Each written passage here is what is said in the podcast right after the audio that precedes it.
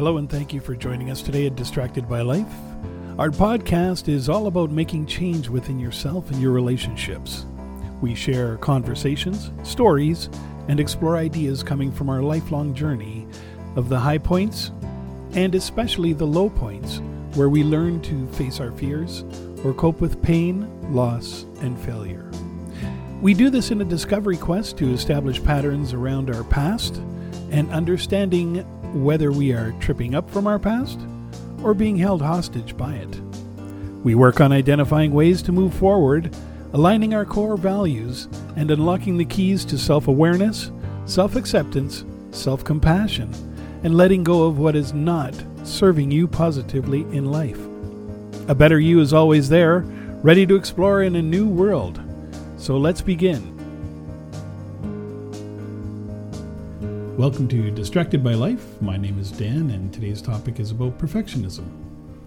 I think the only way to start off this uh, topic is simply by mentioning a quote. And it goes The thing that is really hard and really amazing is giving up on being perfect and beginning the work of becoming yourself. That's Anna Quindlen. So, Amal, what can you tell us about this topic? Well, let's talk about perfectionism in terms of what it is not. Perfectionism is not the same as thriving to be your best. It's not about healthy achievement or growth. Perfectionism is not self improvement. Also, according to the research, it shows that perfectionism hampers success. Often it's the path to depression, anxiety, addiction, and all the opportunities we, miss, we miss because we are too afraid to put anything out in the world that could be imperfect. Perfectionism is also all the dreams that we don't follow because because of our deep fear of failing and making mistakes and disappointing others.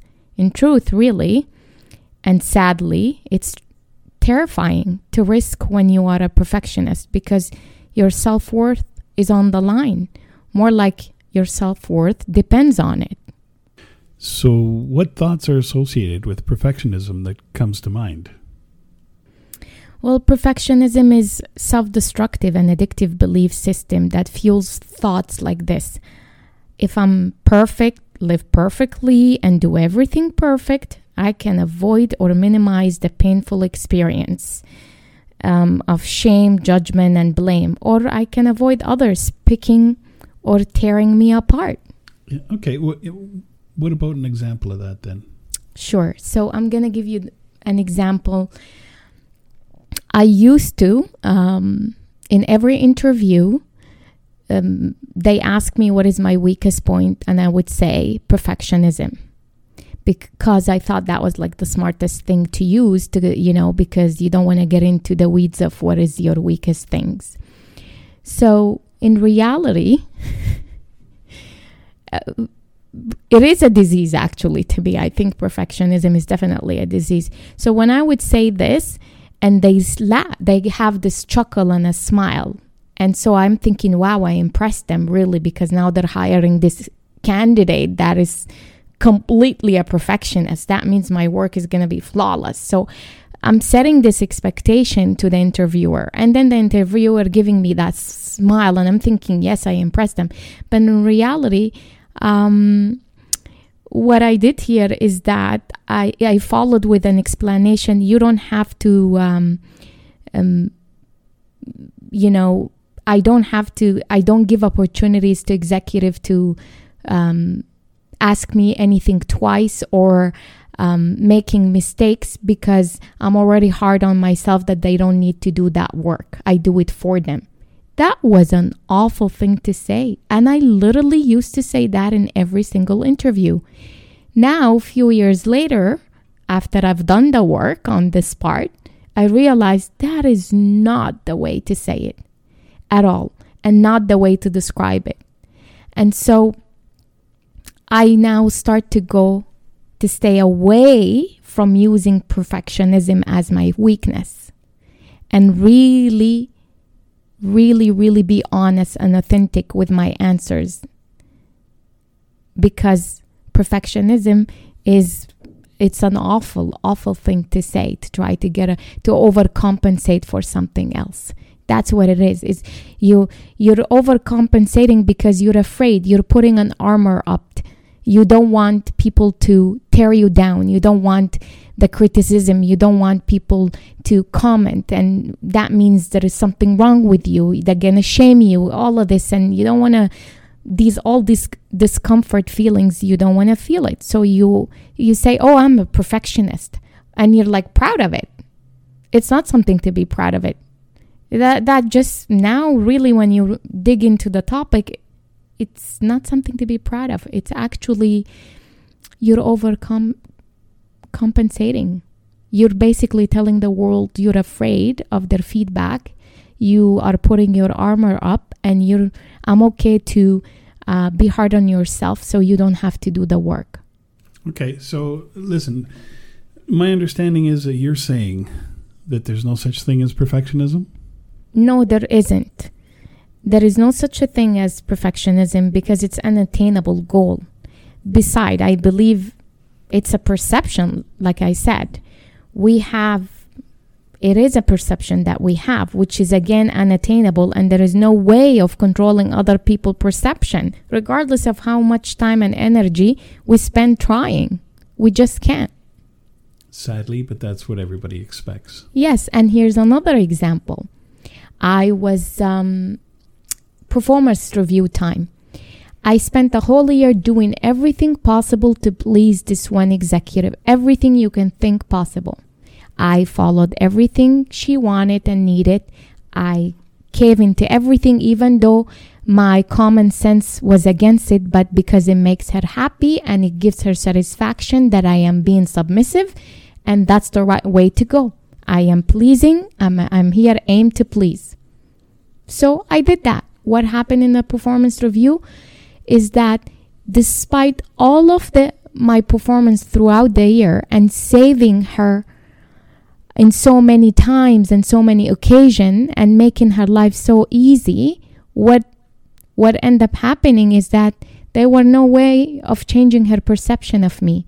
In her mind i was just not right there perfect yet she had a list of things to point out to me that wasn't just under the perfection line i am just not there yet she literally evaluated me based on that lens.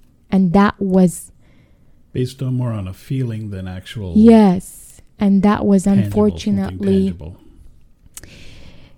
It was actually awful and disheartening.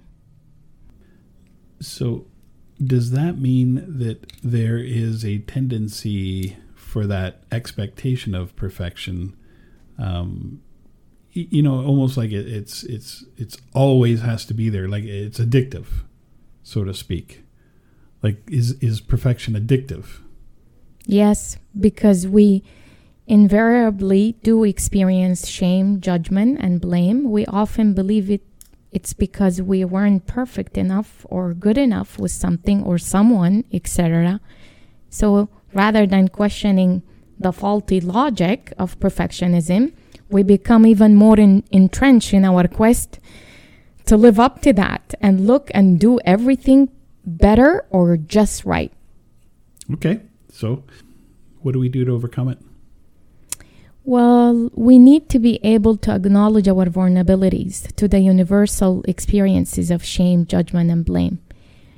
We become more, we, we, we need to be more compassionate with ourselves and begin the the practice of shame resilience, we can embrace our perfectionism. And when I say shame resilience, um, I, I, I, I mean it in the sense that you have to show up authentically and be seen and get comfortable in your own skin and with the discomfort.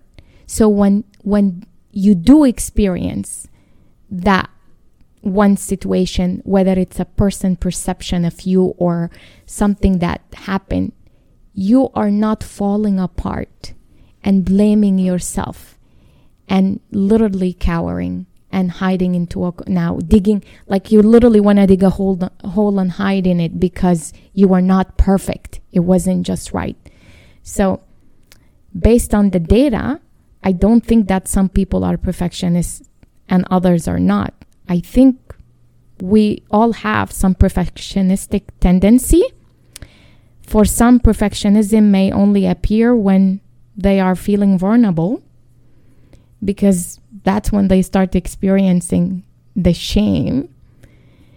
For others, perfectionism can be compulsive, chronic, and debilitating, similar to addiction. Like I mentioned before, I started to work on my perfectionism tendency one step at a time. And in doing so, I finally understood the difference between perfectionism and healthy achieving, which bring me back to my previous episode about inner critic. Exploring our fears and changing our self talk are two critical steps in overcoming perfectionism. And also, another thing to mention is that I have this quote that I include on my coaching site under the About page. And the quote literally says this I am in competition with no one. I have no desire to play the game of being better than anyone. I am simply trying to be better than the person I was yesterday. There is an actually funny story about that is that um, at work, in a past job, someone was all kind of constantly calling me, Oh, Miss Little Perfect, you're such a perfectionist and this and that. So I was so annoyed that I was labeled that way because I don't view myself as a perfectionist.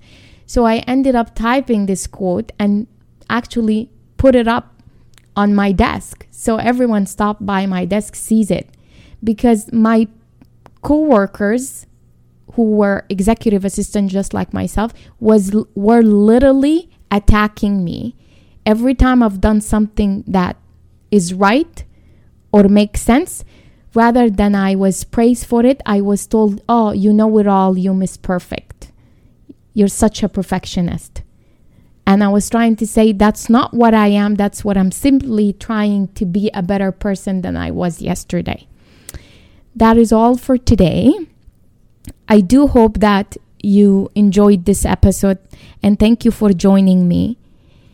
Until next time, show yourself some compassion. You are worthy, you are enough, and you are uniquely created. Back to you, Dan. Well, thank you very much for joining us here at Distracted by Life. It's uh, it's good to know that being perfect is not perfect itself, and that it's okay to embrace our imperfections simply because that's normal. And with that said, stay tuned for our next episode from Malon and myself.